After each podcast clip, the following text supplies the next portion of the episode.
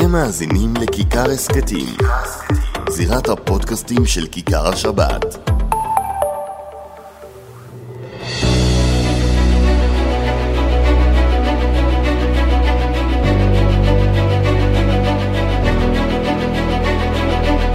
שלום לכם, אנחנו עם עוד פודקאסט אה, מבית הזירה, בית כיכר השבת, שלום אבי וידרמן. שלום ישי כהן. מה שלומך?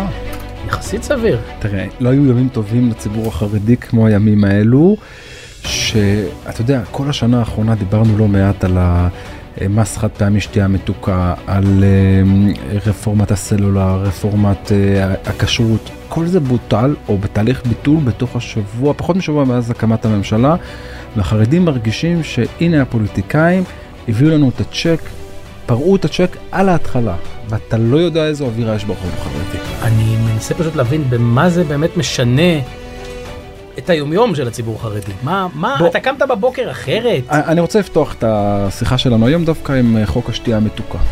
זה יותר נכון לא חוק, זו החלטת שר אה, צו. תקנות, נכון? צו מס של אה, שר האוצר לשעבר אביגדור ליברמן. ואני אפתח מהסוף, וזה קורה לי בעיקר בתקשורת הכללית שאני מסביר את זה. האם אני מסכים, ותשאל כמעט כל חרדי, בטח את הפוליטיקאים החרדים, גם את שר הבריאות הנכנס אריה דרעי, בתקווה שהוא יישאר שר הבריאות כפוף להחלטת בג"ץ. לדעתי, ש... לדעתי שומעינו כבר יודעים מה ההחלטה. לא, ההחלטה ייקח כמה שבועות. אתה חושב? כן, ההערכה היא שזה ייקח לפחות שבוע, שבוע וחצי, אבל עדיין, תשאל את כולם, האם הם מסכימים שצריך להפחית את השתייה המתוקה?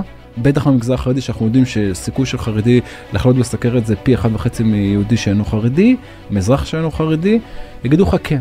אבל והאבל הגדול הוא, הדרך של ליברמן עשה את זה, בסוג של התרסה לציבור החרדי, גם מס חד פעמי, גם מס שתייה מתוקה, הוביל למצב שהחרדים ראו שאותו אחד ששבועיים שלושה לפני כן רצה לשלוח אותנו על מריצות למזבלה, גוזר עלינו גזרה, לא אכפת לו מהבריאות שלנו, הוא לא רוצה בטובתנו, סך הכל רוצה להצר את צעדינו כדי שנצטרך להוציא יותר כסף לשתייה לשבת קודש. ולכן כל הטיעונים וההסברים לא רלוונטיים, צריך לבטל את זה ולכן הייתי ואז לחוקק ביטול, את זה מחדש. לחוקק את זה מחדש עם הסברה לא, נכונה. אותו, אותו דבר. אותו סעיף, אבל בהסברה נכונה, או אולי בלי מיסים, אבל ללכת למסע הסברה, להסביר לכל חרדי ממוצע, תדע לך, אתה שותה שתייה מתוקה, הנה זה זול.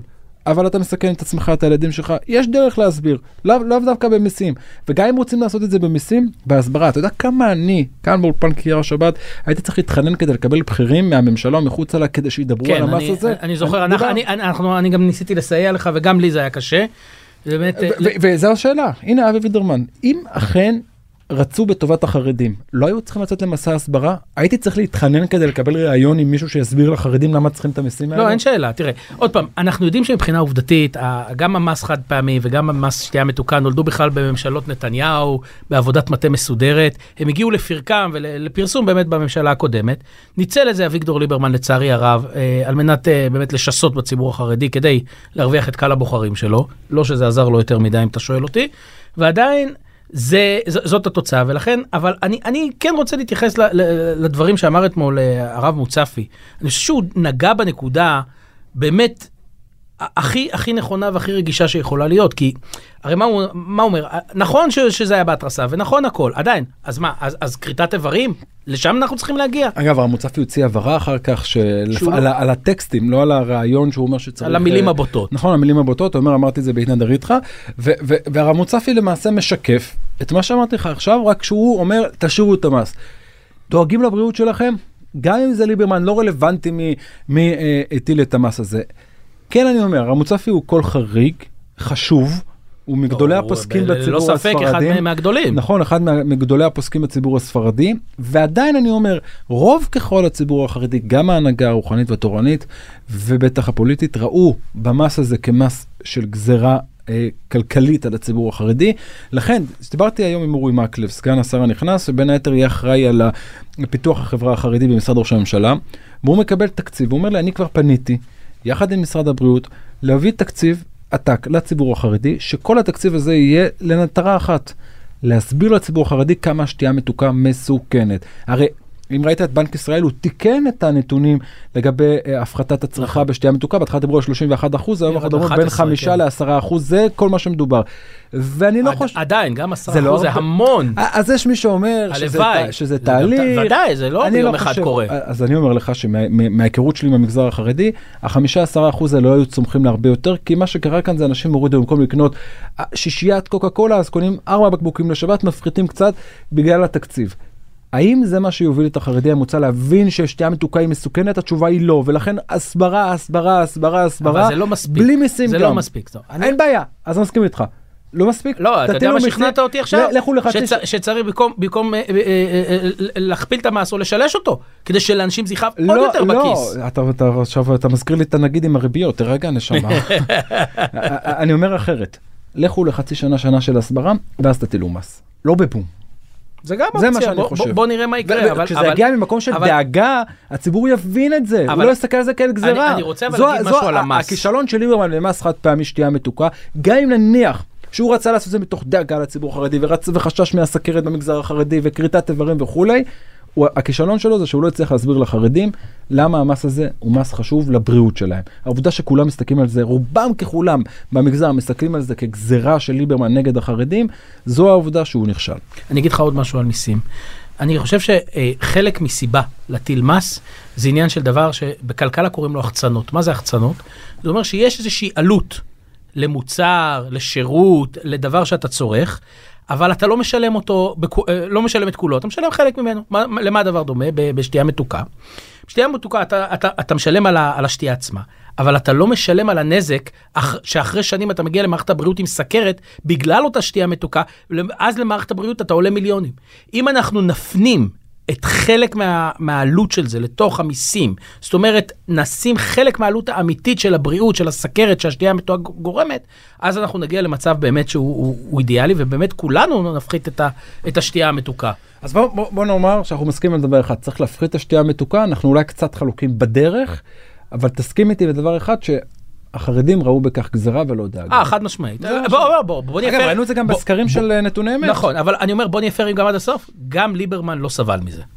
ברור, אבל כנראה שהוא גם לא הרוויח. בסופו של דבר לא, הוא לא הרוויח. בוא, אתה יודע עוד איזה נושא אחד שהעסיק אותנו הרבה בימים האחרונים? יש כל כך הרבה. השר לביטחון לאומי, איך קוראים לו? אה, איתמר בן גביר נדמה לי, לא? אני- אני אני עדיין- רגע, אני עברתי את אני- כל השרים, הייתי אני- צריך לעבור אני 35 עדיין שרים עכשיו. ל- לשתי שניות האלה שאמרת את ה... אה, אה, אה, באמת? שכחת לרגע מה איך קוראים לשר לביטחון לאומי? זה- דרמה דרמה. לא- אתה יודע, ראיתי השבוע את הטקס כניסה שלו למשרד לביטחון פנים, כשעומדת שם אותה שוטרת ואומרת לו מסדר רכבות של משטרת ישראל, הכבאות וההצלה, משמר הגבול. וחשבת על כל. הפעמים שהוא נכנס בעבר. ואמרתי לפני חצי. שנה היית תחת המכתז בכניסה לעיר, איך ידע? זה היה מדהים, זה היה רגע, אני חושב שזה הרגע הכי מדהים בכל האירוע הזה. יש גם, תראה, אני חושב שבכל משרדי הממשלה, שים לב, יש טקס אחד שהעסיק את הציבור הכללי, טקס אחד שהעסיק בעיקר את הציבור החרדי. את הציבור החרדי והכללי העסיק בן גביר, שמהנחקר והיעד של המשטרה הפך לשר הממונה על המשטרה עם סמכויות רחבות מאוד. חסרות תקדים. והיה רגע נוסף שזה הכניסה של אה, השר מיכאל מלכיאלי למשרד לשירותי דת זה היה גם רגע הזכרנו את, המיסים והטלפונים ו, ורפורמת הכשרות. הרגע שמיכאל מלכיאלי נכנס למשרד לשירותי דת אחרי דן מתן כהנא ושעתיים אחרי ההשבעה שלו עוד לפני שהוא דרך במשרד הוא כבר היה בלשכתו של מרן הראשון לציון הרב יצחק יוסף. על מנת לחתום על לחתום ביטול. על ביטול רפורמה זה לא ביטול זה עיכוב כדי לבטל אבל התחיל התהליך של ביטול אה, רפורמת הכשרות זה היה אחד הרגעים המרגשים במגזר החרדי שהבינו זה, זה, אתה יודע, שם נופל האסימון השלטון הוחלף חזרנו לשלטון. זה באמת כזה חשוב? כן. למה? אה, אתה בוא, בוא נפרוד אתה רוצה לדבר על רפורמת על הכשרות. בוא נדבר על הכשרות, שזה הסמל, כי אני מניח שזה הכי כואב, כי אחרת הוא לא היה מתחיל עם זה. אתה יודע מה מצחיק נו. וישבתי באולפנים ואני זוכר שהתווכחו איתי בזמן אמת. רפורמת הכשרות היא רפורמה טובה למגזר החרדי. היא אמורה להוזיל לי כחרדי כצרכן מהכניסה שאנחנו פה למטה אוכלים במסעדה שנינו לפעמים יש שם שים לב תעודת כשרות של בד"ץ מסוים לא נעשה אה, פרסומת promotion, כן. ותעודת כשרות של המועצה הדתית ירושלים של הראשון לציון הרב עמאר. עכשיו, הבעל המסעדה צריך לשלם, ואותו דבר גם במוצרים, גם לרבנות וגם לבד"ץ הפרטי, זה יורד. ולכן לי כחרדי, יכול להיות שזה אפילו היה מוזיל לי את העלויות. נו. איפה הבעיה? שהחרדים יסתכלו על זה כדאגה גם לפריפריה, לשכבות, אלו שלא נמצאים מחוברים לדת חובשי הכיפות השקופות, שמקפידים על כשרות. אני אתן לך דוגמה, המשפחה הרחוקה שלי, קרובה רחוקה, בני דודים וכדומה, שהם לא חובשי כיפה, הם כמוך חובשי כיפה שקופה, עם הרבה אמונה, אבל מקפידים על כשרות. יש כמה נושאים שמקפידים עליהם, בין היתר זה כשרות. כשהוא ייכנס למסעדה ויראה תעודת כשרות, שהוא לא יודע אם באמת אפשר לסמוך על הכשרות, כי יש רבנים, מה לעשות, לא סומכים על הכשרות שלהם, אבל החוק, הרפורמה אומרת שרב מאזור מסוים, שהרב עובדיה אמר שאסור להתייחס ולהתקרב אליו, ואמר עליו ביטויים קשים, הוא ייתן כשרות. עכשיו אתה רואה תעודת כשרות אבל יש. רגולצ... רגולציה של הרבנות אבל- על זה. לא, אין, זה הבעיה, סעיף שלושת הרבנים שמאפשר לכל שלושה רבנים שכיהנו, אחד מהם כיהן בעבר כרב עיר, לא אפילו לא רב מכהן, ושניים עם בעלי תואר קש- אה, עם, עם תעודת כושר לרבנות או דיינות, הם יכולים לחלוק על הרבנות הראשית. הרבנות אומרת סתם בשביל הרעיון שצריך שיהיה רק עלים חסלת שלא נגועים בתולעים. והוא מגיע והרב הזה אומר לא צריך את זה. או אפשר לפתוח מסעדה בשבת, הרי מתן כהנא הביא את הדוגמה הזו כשהוא הציג את רפורמת הכשרות. נכון. לפתוח מסעדה בשבת, ופתאום רואים מסעדה פתוחה בשבת עם תעודת מהדרין, כשרות מהדרין. אתה יודע איזה בלבול גורם לו? עזוב אם הוא לא יודע, הוא, הוא לא יודע אם באמת הוא יכול לסמוך על הכשרות הזו, אבל רק קח את הבלבול הזה של פתיחת מסעדה בשבת עם כשרות.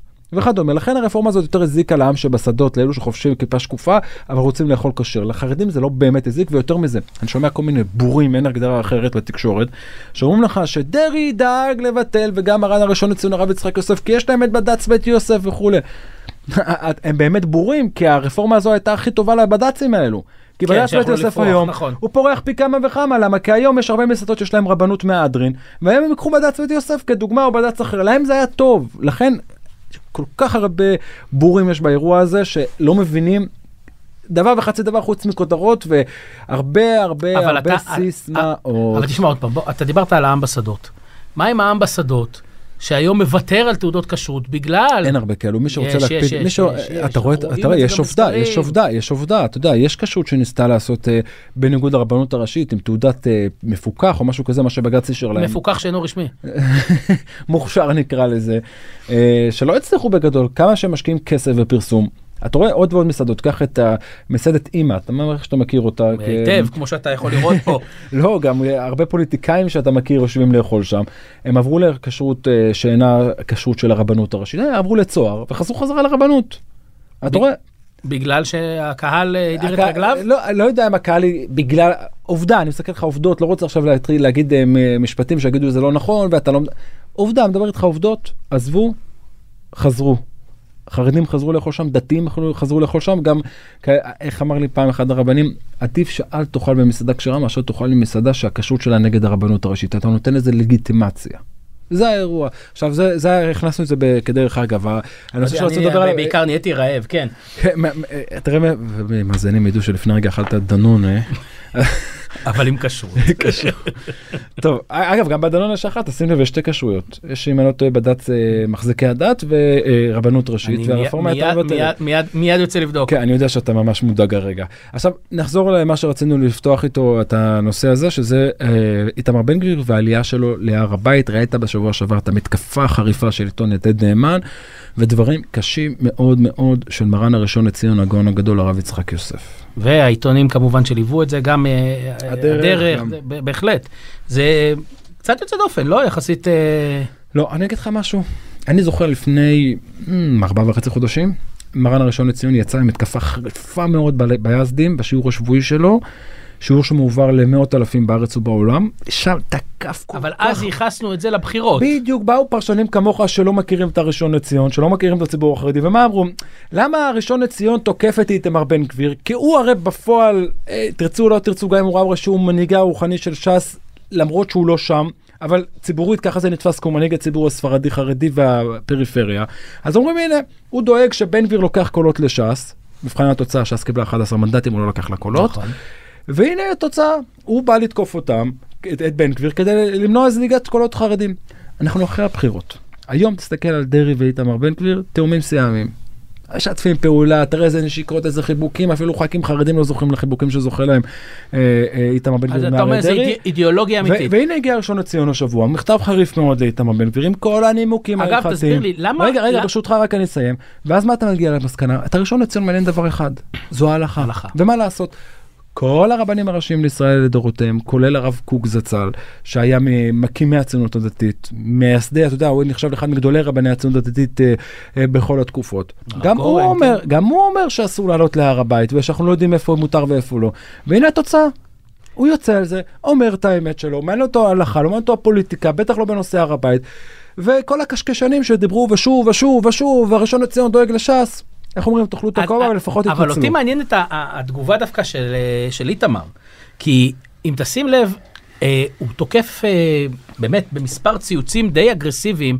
גם את אה, יתד נאמן ואפילו ענה גפני. לג- לגפני, אמנם שהוא לא בנימוס, לוקח, אבל, ו- אבל בהחלט בחריפות. שים לב אבל ולא מה- ראיתי שים מילה על הרבנים. על- לא, לא על הרב יוסף ולא על ש"ס, כלום, כאילו שם זה עובר לא, לא, בשקט. קודם כל ש"ס לא תקפו, ברשמי, לא ראית הח"כים שמדברים, גם אם אתה, אם שמעת על זה במהלך ראיון ששאלו אותם ובדרך אגב, ש"ס לא התייחסה כרגע לאירוע הזה, אתה ראינו יותר את המתקפה של מרן הראשון לציון, ולכן בן גביר לקח לעצמו נקודה, שיטה כזו, לא תוקף את הרבנים, אני מגיב לפוליטיקאים, דעתם של הרבנים חשובה, אני לא מתייחס, גם אם אני חושב אחרת מהם.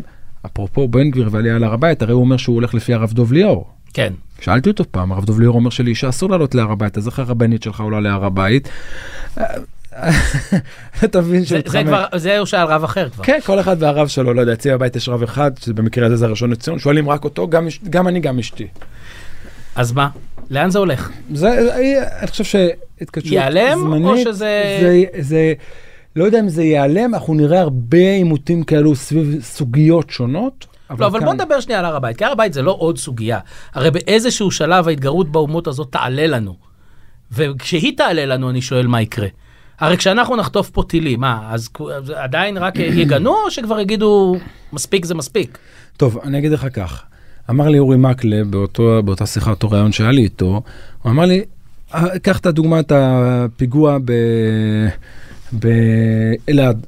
המשטרה אומרת, ככה הוא מצטט, שאותם שני מחבלים ארורים מתועבים שרצחו שם את אותם אה, תושבים באלעד עם פיגוע הגרזנים הידוע, הם, הם לא מחבלים שהמשטרה חשבה שהם יהיו מחבלים, גם לא השב"כ, הם עשו את זה מבחינתם, לפחות, סליחה, לפחות מה שהם מסבירים, בגלל העלייה להר הבית והתססת הר הבית. אז הוא אומר, הנה, זו הוכחה שההתססה בהר הבית גורמת ומובילה לטרור.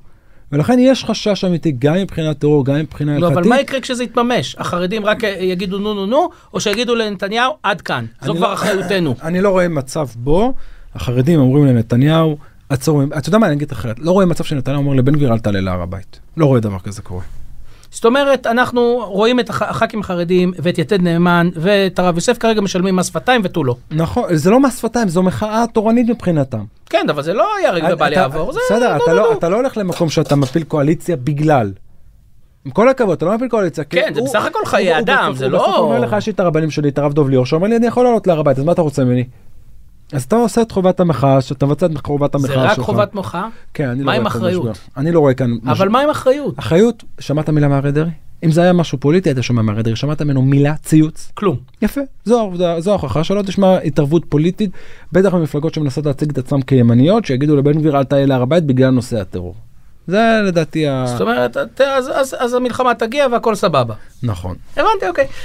טוב, אני רוצה לדבר איתך על עוד נושא אחד. Uh, התקשורת גם בזה עסקה כמה ימים, ובסוף זה ירד.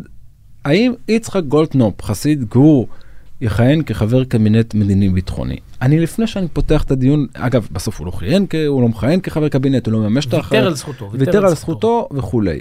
איפה הבעיה שלך שגולדקנופ יהיה חבר קבינט? אני, אני רוצה להתחיל משפט אחר דווקא ברשותך. בעיניי, חרדים בקבינט זה דבר רצוי, זה דבר מצוין, זה בעיניי חלק מהסיפור של לקחת אחריות על החברה הישראלית. אממה, אני חושב שגולדקנופ ברמה האישית זה מינוי בעייתי. תשאל אותי למה? בגלל האמירות המאוד בעייתיות שלו, בגלל הלא ללכת לשירות מלכתחילה. תראה, זה לא אותו דבר כמו אה, חברי הכנסת של ש"ס, שחלקם שירתו גם עם ש- שירות מקוצר. שירות מקוצר של שלושה חודשים, דרעי עשה שלושה זה חודשים. לא, זה, זה, זה לא איזושהי הגחכה, אין הגחכה לערך השירות. בכל זאת צריך לכבד את האנשים האלה שמקריבים את החיים שלהם, ו, ו, ובסוף האצבעות האלה מכריעות על חיים ומוות, צריך לזכור אבל את הדברים האלה. נת- הזכרת את אריה דרעי כדוגמה. אריה דרעי שירת שירות מקוצר של שלושה חודשים, שזה זה לא... לא משנה. רק רגע. זה כבוד לערך השירות. תודה. אני יכול לסיים משפט? אם תהיה נחמד. אה, הוא שירת שירות מקוצר של שלושה חודשים, לא באמת שירות אמיתי בצבא, אה, זה משהו כדי לצאת ידי חובה אה, מבחינה ציבורית וכדומה. עכשיו אני אענה לך תשובה על זה. בסוף, בסוף, בסוף, אתה שומע פוליטיקאים ואנשי ביטחון מימין ומשמאל, מימין ומשמאל, אני שמעתי את זה מכולם בשיחות סגורות ובראיונות ובנאומים בכנסת. אין אדם בקבינט שקול, מנוסה ואחראי כמו אריה דרעי. למרות שהוא לא שירת בצבא, באמת, אני לא חולק. למרות שהוא לא, שיר, לא חייל קרבי, לא מפקד ולא רמטכ"ל ולא אלוף. אמרתי שבעיניי זה רצוי שחרדים יהיו. רק שנייה. ובטח ובטח. ולכן אתה רואה, עדיין הבן אדם נחשב לאחד האנשים הכי בכירים. אני לא רואה באמת אה, קישור ב- מבחינה, אני מדבר איתך מבחינה ביטחונית, בין העובדה אם שירתת בצבא לבין האם אתה יכול לכהן כחבר קבינט, בוודאי חוקית אפשר, נדבר מוסרית. עכשיו, יש כאן אני את ה... מדבר רק מוסרית. בדיוק. עכשיו, יש כאן את התחושה הציבורית ש... תשמע, אתה לא שירת בצבא והציבור שלך לא משרת בצבא, אז איך אתה תשלח חיילים למלחמה? בינינו כאן, שנינו שומעים את עצמנו לבד, נו. ואתה, יש לך ניסיון הרבה יותר ממני, בטח במה שקורה בחדרים סגורים בקבינט ובממשלה. הקבינט לא באמת מחליטים הולכים למלחמה. אתה יודע את האמת. בסוף, ראש הממשלה, שר הביטחון, רמטכ"ל, מחליטים לצאת למבצע צבאי, מחליטים אותם לקבינט לקבל אישור טכני בעיקרון. תלוי, לפעמים, ת- תלוי איזה אצל, קבינט, אצל, תלוי אצל איזה- שרון, כן. אצל אולמרט, אם אני לא זוכר, היה את השמינייה, שמינייה, שמינייה, לא, זה דווקא ביבי, שביעייה. שביעייה זה שביעייה, נכון, כן. עם אלי ישי שהיה שם, וגם שם אלי ישי, זה אגב, גם כן. שם שירת אלי ישי, שחרר אלי ישי. לכן אני אומר, זה- זה זה יותר כותרת וכולי. בסוף, כן, הקבינט צריך לתת את האישור. העקרוני. אבל זה סמל. בסדר, זה אז- סמל, ומי שיושב שם, אני ומ- מבין, אבל זה לא כצעקתה. ומזלזל בשירות של הילדים, למה אתה לא מזלזל? כי זה זלזול. מי מזלזל? אלמנט- לא, אני לא מקבל את זה. אתה אבי, יכול לא איך לקבל עד מחר, אבל- אבל אבל לא אתה- ללכת אתה לפסול זלזול? שירות בצה"ל מלכתחילה. סליחה, העובדה, אנשי שמאל. עוד פעם, אני, אה? תפריד את ש"ס. אני לא זוכר את היועץ של- ש"ס. של אריק שרון, אה, שכתב ספר, איך קוראים לו? היו כמה, דוד לנדה, אה, היה את... אני לא זוכר את השם שלו, אחד האנשים הקרובים ביותר לאריק שרון. אה, אה, דו- דובי וייסקלס. לא, לא, יכול להיות שזה, לא זוכר, ראיינתי אותו כאן באולפן, והוא אמר לי, דרעי בהחלטות שלו בקבינט הציל חיילים. אני לא אז, אז מתווכח. אני לא מבין, מה אכפת, מה, מה מעניין אותך יותר? הסמל. הנראות, הסמל יותר. מחיי החיילים. כן, אז אני, אני לא אני אסביר מקבל, לא אני מקבל אסביר את לך זה. למה. אני אסביר לך למה, אתן לך דוגמה. אם חס וחלילה תהיה מלחמה שתסתבך, מה, מה, מה, מה גולדקנופ יוכל להגיד? אתה, איך אתה שולח ילדים של אחרים למלחמה?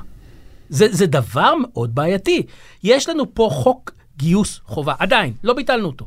עדיין כולם חייבים להתגייס. עכשיו, יש כאלה שעושים שירות סמלי, ויש כאלה שלא משרתים קרבי, הכל בסדר, אבל משרתים, אומרים משהו על הערך הזה.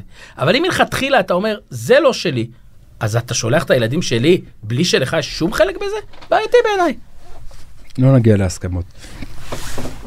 טוב, יש לנו עוד נושא אחד לסיום, שיעסיק אותנו בחודשים הקרובים יותר מאשר עכשיו, שזה מאיר פרוש הושבע השבוע אחרי אמ, סערה לא פשוטה מבחינתו בתוך הבית פנימה אצל מועצת גדולי התורה כן החסידית. שר, לא שר, כן כן, שר, סגן לא שר, שר. זה, בסוף הוא מכהן כשר, אה, בין היתר הוא מכהן גם כשר אחראי על הציון הרשב"י במירון, על הר מירון, זאת שר אומרת, ירושלים, מסורת ומירון. ומירון. עכשיו- תגיד לי, מה ההבדל בין מסורת למורשת?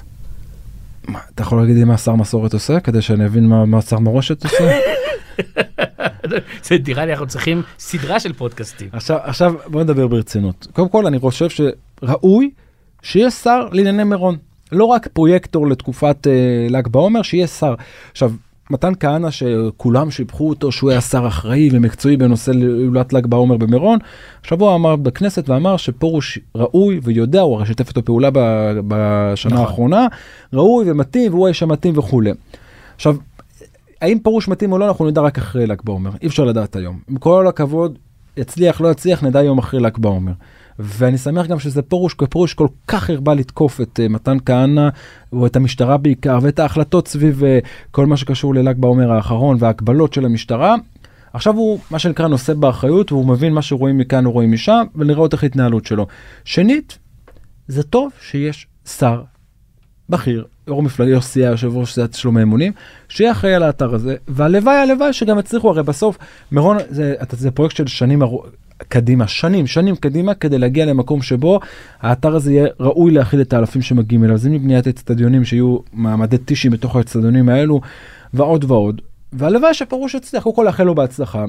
יש מי שרואה בזה אולי שהנה העסקן ההוא של שלמה האמונים, ההוא שהתערב כל הזמן, עכשיו קיבל את התפקיד הזה. אבל, לא אבל יודע. השאלה, תראה, מה שמטריד אותי, קודם כל אני חושב שפרוש זה מינוי מצוין, אני חושב שאתה צודק בהחלט שצריך להיות אה, שר שאחראי לענייני בטח אחרי האסון. הנורא. בוודאי אין שאלה. השאלה שאני כאילו נשאר איתה, זה דווקא בגלל שהוא אה, אה, חסיד, ושם זה אירוע מאוד מאוד חסידי. האם הוא יעמוד בלחצים ובעיגולי הפינות ש, ש, שיבואו אליו? זו- זו- זאת תהיה... זה חתיכה, לכן- זה, לכן זה מה- כאילו באמת קשה. מה- מה אמרתי לך זה- לפני רגע? שאת ה... שאת התוצאה, האם הוא שר שראוי לתפקיד הזה, נדע. אף אחד. לא יכול לדעת. דוגמה, על מתן כהנא יגידו לך, רבים שהוא לא עשה את זה בצורה לא נכונה. כי גם אם הוא לא אשם והמשטרה אשמה או לא יודע מה, והפרויקטור אה, צביקי טיסלר, בסוף אנשים הגיעו למ- למירון, לא נכנסו, יצאו משם כעוסים, כאובים, ללא ו- ספק. ואז אומרים לך, אבל לא היה הרוג- לא היו הרוגים ברוך השם. בסדר, זה לא יכול להיות זה- הסטנדרט. בדיוק, אז תגידי כל עכשיו כל אירוע תגביל אותו. אני אומר, חייבת, ח- חייבים להקפיד על, על בטיחות בצורה הכי הכי הכי הכי הכי חשובה. אין, אין על זה משחק על בטיחות, ועדיין תפתח ראש, אל תהיה לך עם ראש אה, מצומצם. הלוואי, בוא, אה, נראה לי שאנחנו רק יכולים להתפלל להצלחתו. טוב, לסיום, אני רוצה להרגיע את המאזינים שאינם חרדים ותתפלא. יש לנו כאלה? קיבלתי כל כך הרבה תגובות על הפודקאסט האחרון, בעיקר מכאלו שלא חובשי כיפה. וגם לא חובשי כיפה שקופה, זה יותר גרוע. אה, והם אומרים לי, תגיד בסוף בסוף, החרדים הולכים לרמוס אותנו? ואומרים לי זה גם בני משפחה שלא חרדים, ואין דבר שכואב לי יותר מזה, אף אחד לא הולך לרמוס פה חילונים, ושמעת את הדברים של הגאון הרב דוד יוסף, לא הולכים לחוקק חוקים שיגבילו את הציבור החרדי, את הציבור נכון. החילוני, ולכן, איך אומרים? צפירת הרגעה, ניצחנו באמת, אני מדבר עלינו כציבור חרדי, כימין, אבל אם החרדים ישתוללו ויראו שהם רוצים, ובינתיים אני רואה שהם די מאופקים, תראה רוב הכותרות מגיעות מאזור הציונות הדתית. עוד, עוד לא מעלה שבוע לממשלה, רגע, לא, חכה. גם לפני השבעת הממשלה. תראה את הרוב הכותרות שהגיעו מחוק האפליה וכל זה, ל- ללא ספק, דיברנו די על זה פה. על איפוק, ואני מקווה שכך זה יימשך.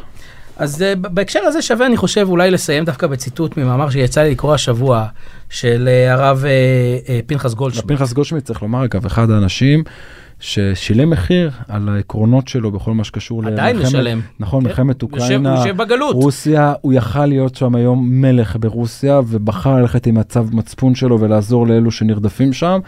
ותשמע מודל לחיקוי ל- ללא ספק. והוא ענה השבוע במאמר אה, אה, מאוד מעניין לאמירה של אה, אבי מעוז, על אה, זה שהניצחון של גוש נתניהו משול לניצחון של המכבים על היוונים.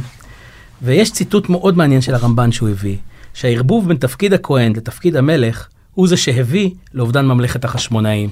כל מילה וזה- מיותרת וזה, עם זה צריך להישאר עכשיו. עם טעם טוב כזה של רבי פנחס גולדשמיט אה, אבי וידרמן רב אה, אבי וידרמן רב אברום זכיתי, עליתי מדרגה.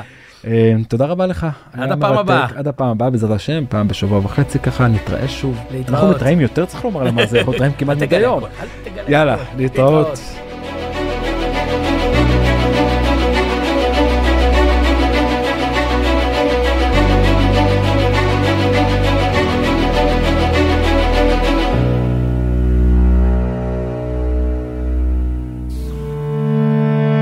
אתם מאזינים לכיכר הסכתים, זירת הפודקאסטים של כיכר השבת.